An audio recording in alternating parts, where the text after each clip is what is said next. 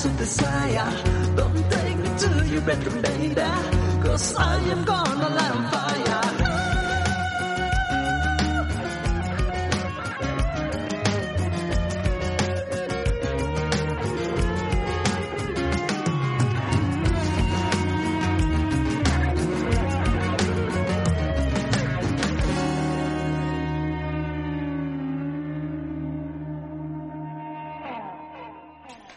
Bienvenidos a De 3 a 3, tus minutos de entretenimiento y cultura. Un proyecto de casa editorial Ox, patrocinado por Asabo Chantural. Gracias a la vida por eso. En este nuevo episodio, el quinto de este gran viaje y aventura, llamado De 3 a 3, vamos a hablar del mismísimo Michael Jordan. I believe I can fly. I believe I can touch the sky. I think about it every night away. And then I spread my wings and fly away. ¡Woo! Y así comenzamos con lo que es este nuevo episodio. Y bueno, para comenzar, habrá mucha gente que ni siquiera sabe quién es Michael Jordan. O será como yo cuando estaba en- de chiquito en secundaria, que había escuchado de él, pero ¿qué ha hecho? O sea, que sale, que es una persona muy famosa y que sale en la tele y que jugaba a básquet y que fue multicampeón, pero ¿quién es Michael Jordan? Fuera de todo eso. Fuera de lo mediático, de toda esa. O sea, ¿por qué llegó a hacer eso, mejor dicho? Pues bueno, les vamos a platicar un pequeño resumen así de bolón ping pong. Es autor de cinco libros que los fue escribiendo en diferentes épocas. El Rare Aid, Michael and Michael en el 93. I Cannot Set Not Trying, Michael Jordan in the Pursuit of Excellence, que es el que vamos a comentar hoy, que en español es Mi Filosofía del Triunfo, fue del 94. For the Love of the Game, My Story en el 98. Y Driven from Within del 2005. Ganó seis anillos de la NBA, en los cuales en las seis finales fue el MVP. Ganó cinco MVP de la temporada. Fue rookie del año en la universidad, rookie del año en su año debut en la NBA. Medallista olímpico en dos ocasiones. La segunda en Barcelona con el famosísimo Dream Team. Ya hablaremos de eso. Entró al Salón de la Fama. Y claro que sí, dos retiros en los cuales hablaremos de ellos. Michael Jordan nació el 17 de febrero del 63 en Brooklyn, New York. Su papá trabajaba en General Electric y su mamá trabajaba en un banco. Pero, volvemos, ¿cómo es que se fue haciendo tan popular? En mi caso, es que yo sabía de él por mis hermanos que usaban sus tenis, sus playeras de Chicago Bulls, y pues como lo había dicho, en la tele, en las noticias, y en los comerciales, como me acuerdo mucho de uno de, lo acabo de buscar, de McDonald's, en el cual compite con Larry Beer, que era de los Celtics, y juegan a ver quién se come la hamburguesa, al que falle la canasta, y muy bueno, tienen que verlo, está en YouTube, así le ponen, Larry Beer contra Michael Jordan de McDonald's Commercial. Algo curioso es que este mismo personaje, Larry Bill, era quien una vez le dijo que no era Michael Jordan jugando, sino Dios disfrazado de Michael Jordan. Y es curioso porque ese mismo personaje pues era figura en la NBA en ese entonces. Y él que lo haya dicho fue como le dio todavía más brillo a lo que sería la figura de y estrella de Michael Jordan después, porque era prácticamente en sus inicios. Y lo dice porque esa temporada, a pesar de que era la segunda de Michael, se lesionó. Y algo que yo no sabía, que salió ahora en el documental reciente, eso hubiera estado genial que hubiera salido unos poquitos días antes, porque así me hubiera ahorrado muchas desveladas buscando información. Pero bueno, ahí se menciona más a detalle eh, cómo manejaron su lesión. Y eso yo no sabía, que lo detenían y nomás lo metían a jugar tantos minutos, siete minutos. Y órale, está muy bueno, por cierto. Netflix, nomás que van dos, dos capítulos nada más, pero bueno, ya vendrán los nuevos. Y también debo comentar que gracias a que hice toda esta búsqueda de información, pude disfrutar esos dos capítulos porque ya sabía más o menos, o las escenas ya las había visto recientemente. Pero hablando del récord que hizo en ese partido, fue al llegar a 63 puntos, batiendo el récord que había en la NBA de 61. Y fue magnífico porque, como les decía, apenas era su segundo año como profesional en la NBA. Otro dato que es importantísimo, pues es obviamente Jam. Claro que sí, Box Bunny y los Looney Tunes al lado de Michael Jordan. Y esa película es para todas las edades y es una garantía. Hay películas que las ves de chiquito y cuando las ves de grande ya no te gustan. Esta la disfruté tanto de chiquito como ahora que la volví a ver. Genial. Súper recomendable. No sé si ustedes sabían que esa película se inspira de un promo que hacen en el Super Bowl, que de hecho lo pueden ver en YouTube, que es Air Nike, Michael Jordan and Bugs Bunny, Super Bowl Commercial del 92. Y de ese promocional es de donde después dicen, ok, podemos hacer toda una historia y sale la película. Pero bueno, ya hablaremos más sobre esos detalles o momentos épicos que lo hicieron tan famoso, pero vamos a adentrarnos en el propósito de este episodio. Su libro, Mi filosofía del triunfo. Es un libro relativamente corto, ya que son solo 44 páginas, y te lo puedes leer en prácticamente un día, o en una sentada si te gusta leer. Les voy a leer un poco de lo que viene en las solapas.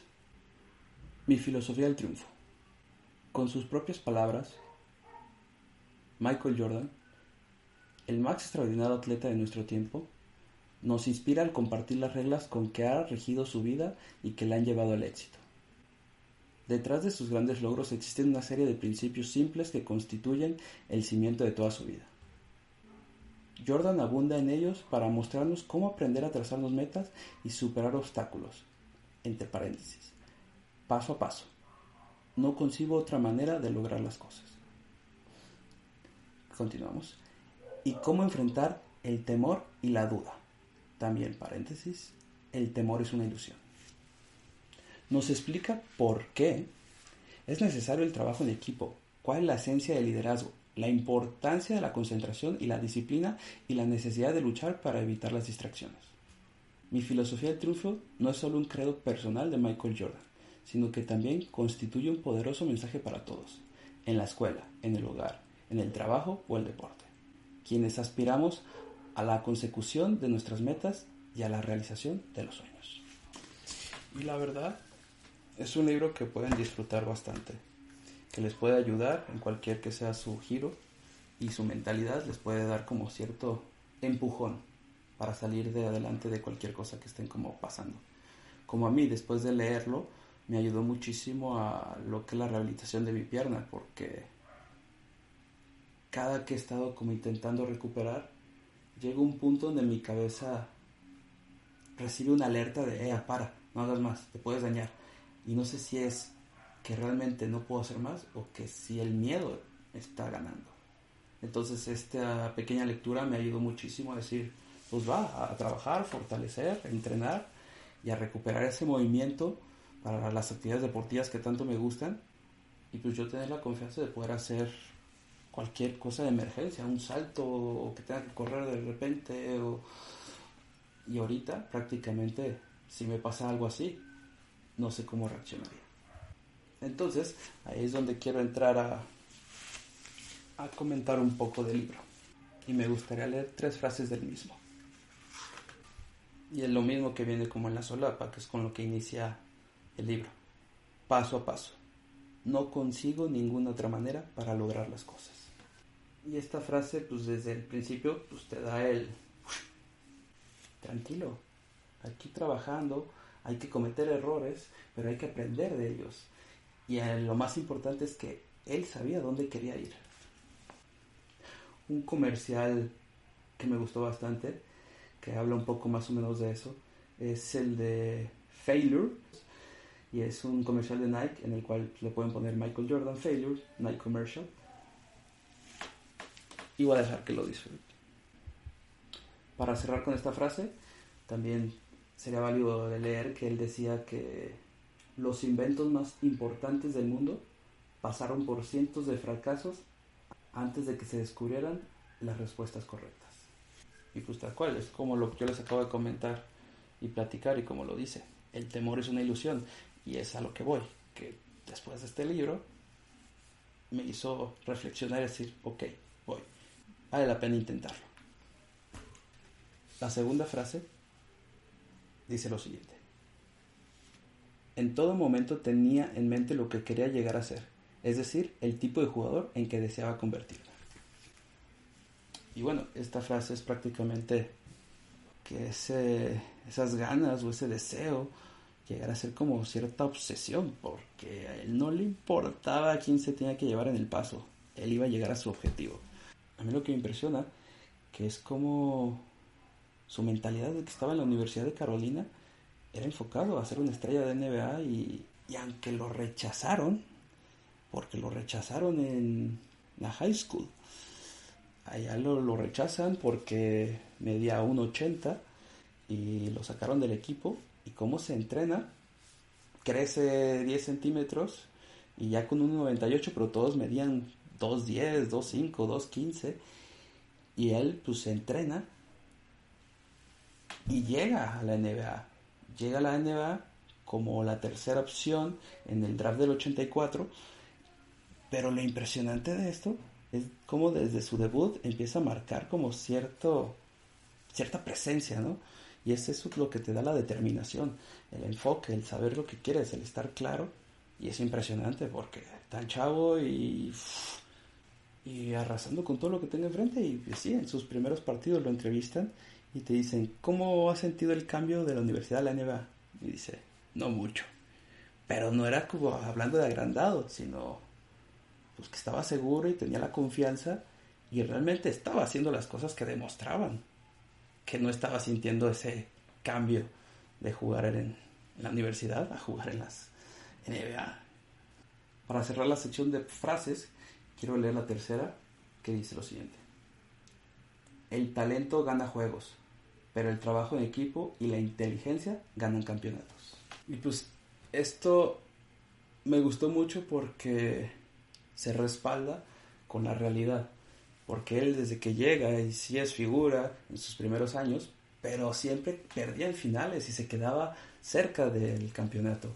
Y es hasta el 91 donde Scottie Pippen ya es como toda una estrella también. Y pues la compañía que tiene detrás, la llegada de Bill Cartwright y John Paxson, que esos tiros no fallaba de tres, tiraba de tres y las metía. Y junto BJ Armstrong, pues va, voilà, ya en equipo, con la dirección técnica de Phil Jackson, ganaron tres anillos seguidos. Y fue como el primer trip hit. Y después se retira, que ya hablaremos de eso. Y en su segunda etapa, con los Chicago Bulls, ahí está el equipo del cual yo me acuerdo. Donde estaba el genio de los rebotes, el maestro número uno ahí con los pelos pintados, Dennis Rodman. Y también estaba como Steve Kerr que es el que en uno de los campeonatos, el del 97, si no me falla la memoria, cuando están en el banquillo faltando segundos, le dice, yo voy a agarrar el balón, ponte el tiro, que te la voy a dar, métela. Y tal cual, la pide, hace las fintas, se la da y la clave Steve Kerr. Qué bien por él, porque si no... Este Michael Jordan sí era de los que quería que todos jugaran a su nivel ya, y esfuerzo y, volvemos a lo mismo, esa mentalidad tan competitiva de ser el mejor y a la vez pues querer ganar todo, hacía que a sus compañeros de equipo los trayera pero en chinga y le respondía y era un y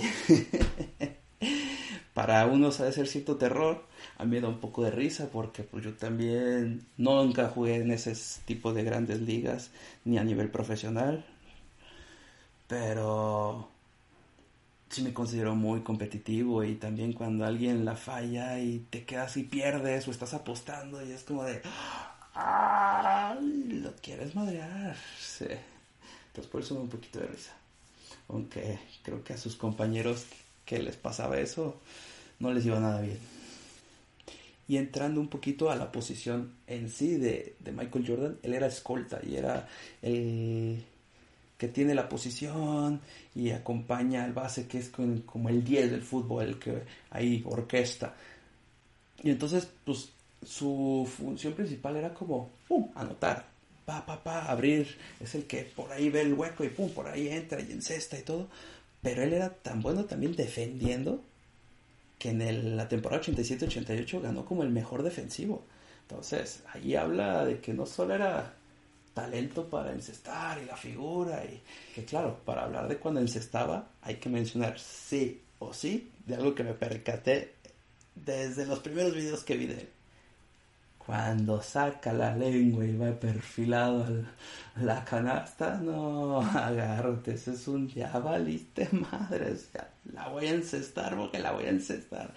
La va así, pa, pa, pa, pa, pero con la lengua de fuera, no, ya, este la va a meter. Antes de leer tres secciones del libro, quiero platicarles un poco de los momentos claves. Para empezar, o el número uno, serían como las Olimpiadas del 84 en Los Ángeles, en el cual le ganan la final a España, pero prácticamente roba el torneo Michael Jordan con tan solo 21 años y siendo apenas elegido por los Chicago Bulls en el draft. Desde ahí se veía que había nacido una estrella. Siendo su debut en ese mismo año, el 26 de octubre, en la cual pronto dejó de ser la promesa. Otro momento que es muy recordado por muchos es la jugada The Shot, el tiro, del 7 de mayo del 89. Jugando contra los Cavs de Cleveland, faltando 6 segundos, Michael Jordan encesta, pero faltando 3 a que se acabara el partido, encestan los Cavs y se ponían por delante. Entonces quedaban 3 segundos por juego. Obviamente dice, denmela a mí. Sacan, se la dan, hace una finta, y desde que la pelota va en el aire, él sabe que va a entrar, en lo cual él cae y ya está festejando y claro, ganaron ese partido. Ya comentamos los 63 puntos en una sola noche contra los Celtics, pero ¿qué tal? Que ese fue como la primera vez que llegó al récord. Pero ese no fue cuando más puntos hizo en un solo partido, sino el 28 de marzo del 90 hizo 69 puntos.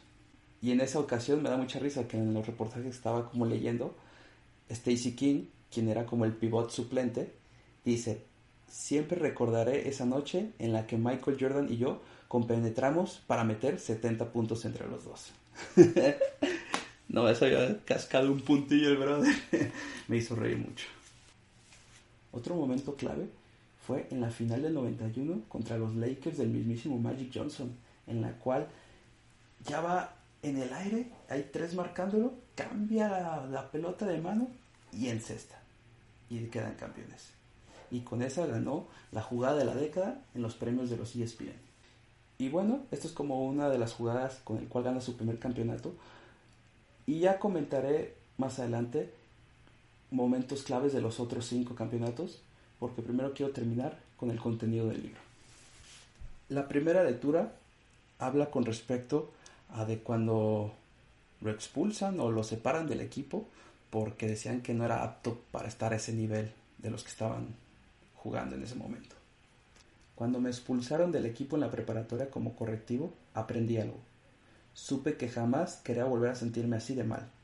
No volvería a tragar esa medicina amarga ni a padecer ese vacío en estómago.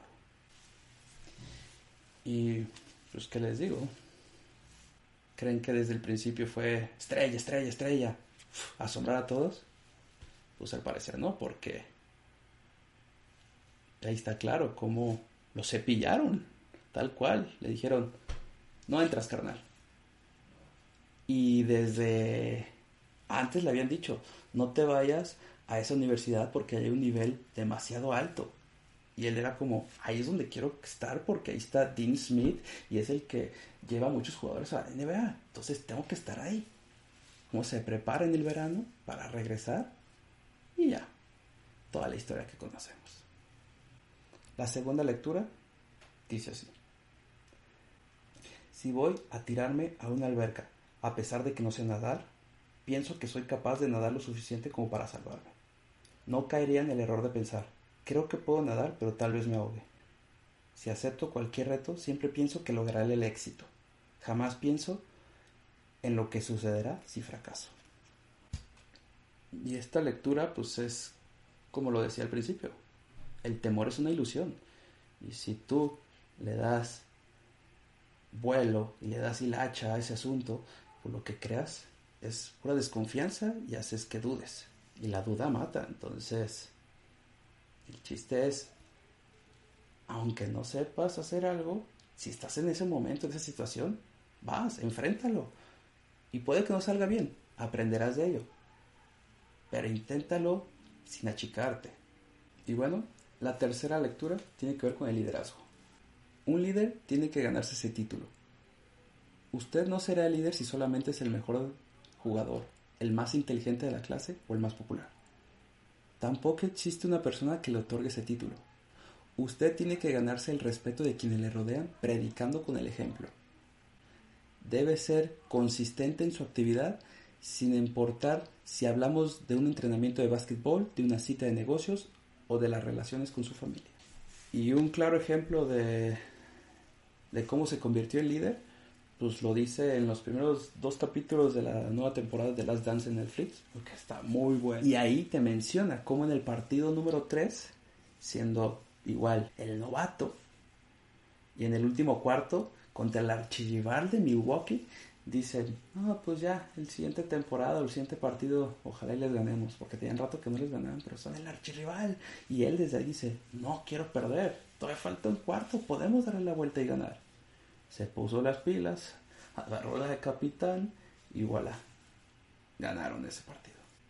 Para concluir con lo que es mi filosofía del triunfo, vamos a definirlo en tres palabras. La primera, ejemplo. Vuelvo a repetir.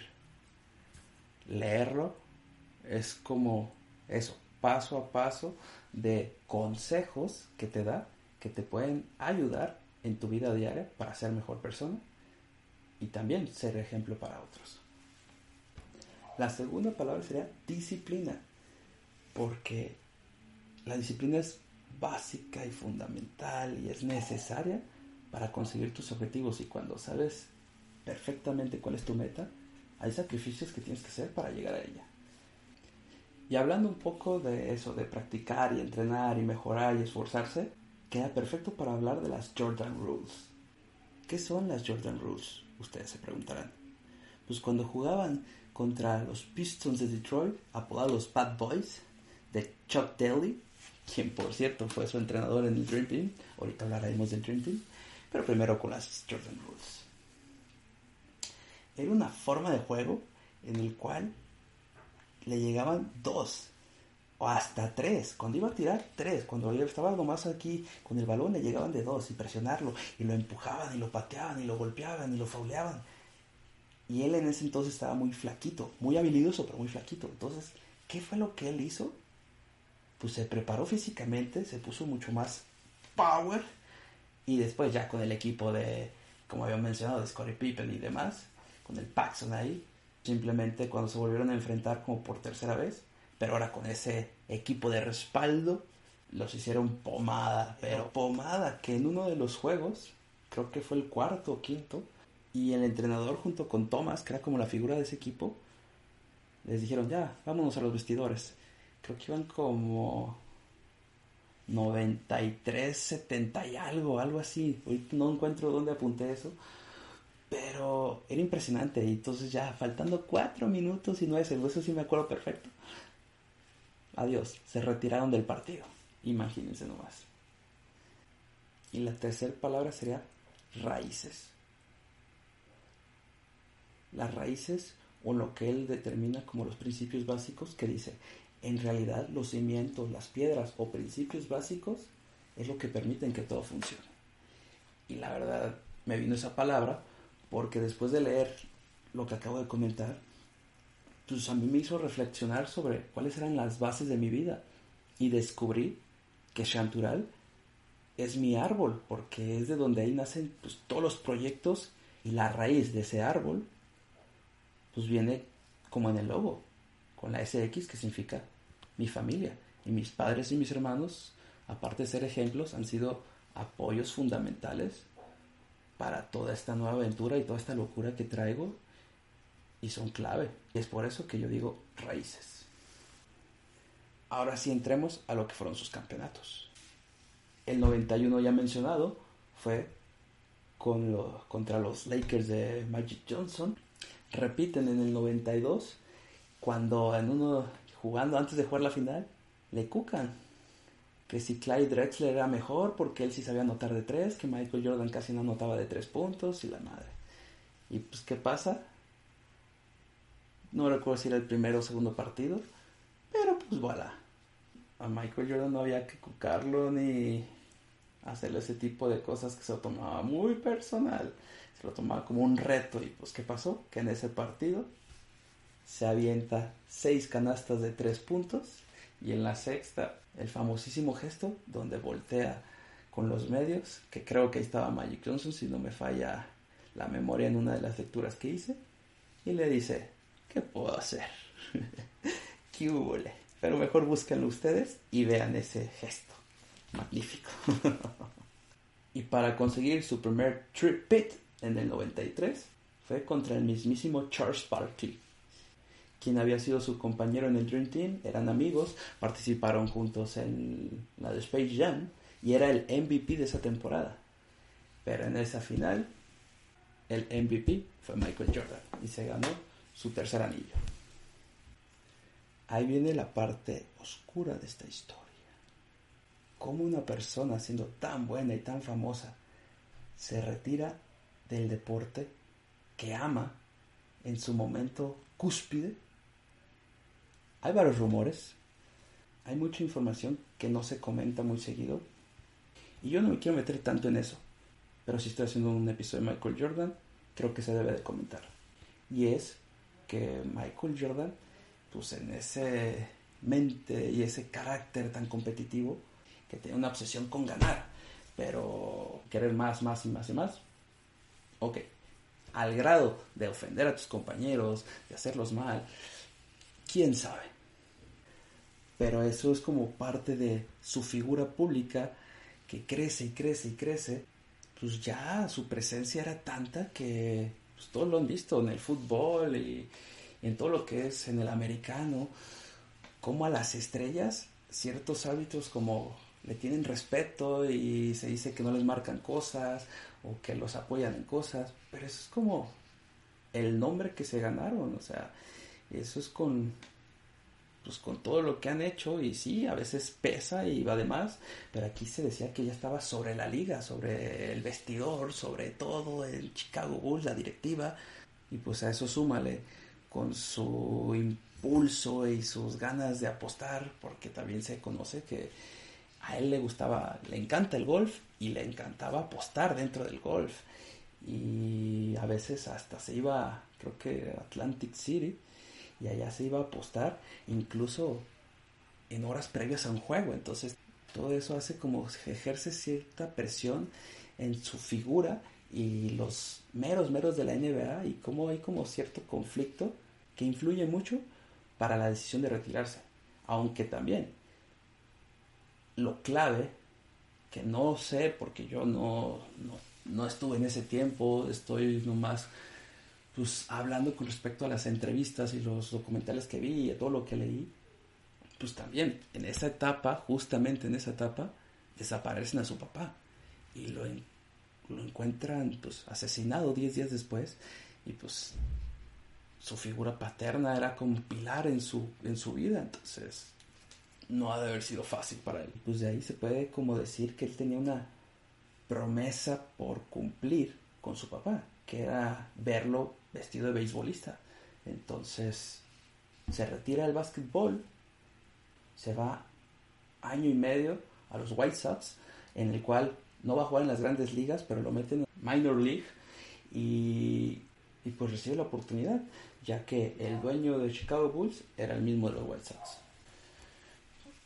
Y en una entrevista ya con la gorra de los White Sox, pues él dice que la palabra retiro significaba que él podía hacer lo que quisiera a partir de ese día y que si su deseo era volver a jugar, jugaría un juego, pero que a lo mejor lo que él quería hacer en ese momento era a lo mejor el reto que, ni que significaría algo en su camino y era ahora intentar en el béisbol. Y pues bueno, como todos saben, este no le fue muy bien en el béisbol. Tenía ciertas virtudes de deportista para trascender en el básquet y en el béisbol le costó un poquito más por lo cual tuvo diferencias igual con la directiva. Pronto volvió al básquetbol con la mítica carta, porque no había redes sociales ni email, entonces ni siquiera fue carta. Por fax mandaron, búsquelo en internet, dos palabras, I'm back. Con lo cual anunció su regreso el 18 de marzo de 1995.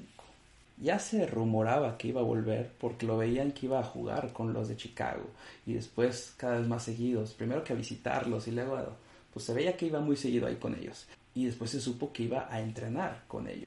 Y Scottie Pippen en un partido previo a ese eh, anuncio pues enfoca la cámara y señala su tenis donde tiene el logo de Irma, eh, la marca de Jordan. Entonces, se veía venir, lo cual fue euforia para su regreso. Y antes de hablar de su segunda etapa en el básquetbol, hablar de los Air Jordans. Para hablar de la historia de sus tenis, pues Converse lo quería antes, que era Converse el que tenía todas las figuras antes de que aparecieran Nike en el mundo del básquetbol pero no le llegaron como a endulzar lo suficiente el oído y decir, ok, con ustedes. Porque él buscaba más, él buscaba ser ese icono publicitario que fuera a ser el power de su imagen, el brillo de su estrella. Y esto lo supe porque en Netflix hay una serie que se llama Abstract, The Art of Design. Y en un capítulo, creo que es el segundo, y en él se menciona como Tinker Hatfield, que era diseñador del calzado y a pesar de que en sus primeros encuentros era como de que lo dejó, él dice que Michael Jordan lo dejó esperando casi cuatro horas porque estaba jugando golf y cuando llega es como, ok, ¿qué, qué tienes para mí? Y él pues se la tuvo que vender y le, le, enseña el prototipo y le enseña toda la idea de lo que va a ser como ese tenis y Michael era de, ok, a ver, platícame más. Y pues hicieron una amistad que crearon un producto que generó controversia y fue un boom en la mercadotecnia. Y a lo que hablo de controversia es porque cuando usó sus primeros zapatos que le lanzaron, eran de dos colores y eran diferentes los del equipo. Entonces la NBA ahí lo multa tanto a él como a la marca de los tenis por cantidades millonarias de que estaban rompiendo las reglas de la NBA. Y bueno, ustedes pueden ver los comerciales del Air Jordan 21, que es Let Your Game Speak. Así busquen en YouTube y van a ver ese. Otro comercial sería Tell Me, donde sale el, Air Jordan 12. Y para el Air Jordan 23, Become Legendary. También, pues, toda la publicidad que este le tenía con Gatorade, en el cual sale Be Like Mike, también en YouTube, y Jordan versus Himself. Y pues bueno, esos son un poco los comerciales que me gustaron y se los recomiendo. Y claro que se me estaba olvidando hablar del Dream Team, que eran dirigidos por Chuck Daly, el que hizo las Jordan Roots. Y pues bueno, el Dream Team conformado por Mike Johnson, Larry Beer, Michael Jordan, Clyde Drexler, David Robinson, Pippen, Karl Malone, Charles Barkley y demás, imagínense, pues arrasaron, era un espectáculo verlos y hay videos, pueden verlos y simplemente arrasaron en, el, en las Olimpiadas. Pero aquí la clave es que era como una lucha de egos y hubo un partido que se le conoce como el mejor partido de la historia y pues imagínense, era un 5 contra 5 con ese cuadro donde Magic Johnson era el capitán de uno, Michael Jordan el otro y pues era como esa rivalidad de ver quién era mejor líder, jefe, capitán. Y pues hicieron enojar a Michael y ganó. Y hablando de eso, pues quiero entrar al número. Él usaba el número 9 en la selección. En las dos Olimpiadas usó el número 9 y son los números que ha usado. Es el 9, el 12. No sé si ustedes lo sabían, pero en una temporada en su partido, en su primer partido le roban la camiseta y no había y la única que no tenía nombre, o la primera que salió sin nombre era el 12 y usó esa en un partido. El número, claro, como todos lo conocemos, el 23, que no sé si sabían que él usaba el 23 porque el 45 que usaba en la high school, hasta el grado de la universidad, no me acuerdo cómo le dicen allá en Estados Unidos, ahí su hermano, él usaba el 45. Y él decía, pues bueno, yo quiero ser la mitad de bueno de lo que es él en el básquetbol. Y la mitad de 45 era 22.5, entonces usa el 23. Cuando regresa es cuando le dan el 45 por lo mismo, porque cuando se retira por primera vez ponen una estatua y retiran en su honor como homenaje el número 23 de los Chicago Bulls. Entonces no lo usa, pero solo usa el 45 por 22 partidos, ya que del partido 23, coincidencias o destino, en ese último partido que la usa el 45, alguien lo critica de que, no me acuerdo ahorita el nombre, que decían, al Michael Jordan del 23 no le hubiera hecho esto que le hice con el número 45. Hay una historia como el utilero siempre traía una playera con el 23 que sea por si acaso y pues él es el que se la da y sale con el número 23 en el partido 23 de su regreso y pues otro multononón para los Chicagos y para él de parte de la NBA.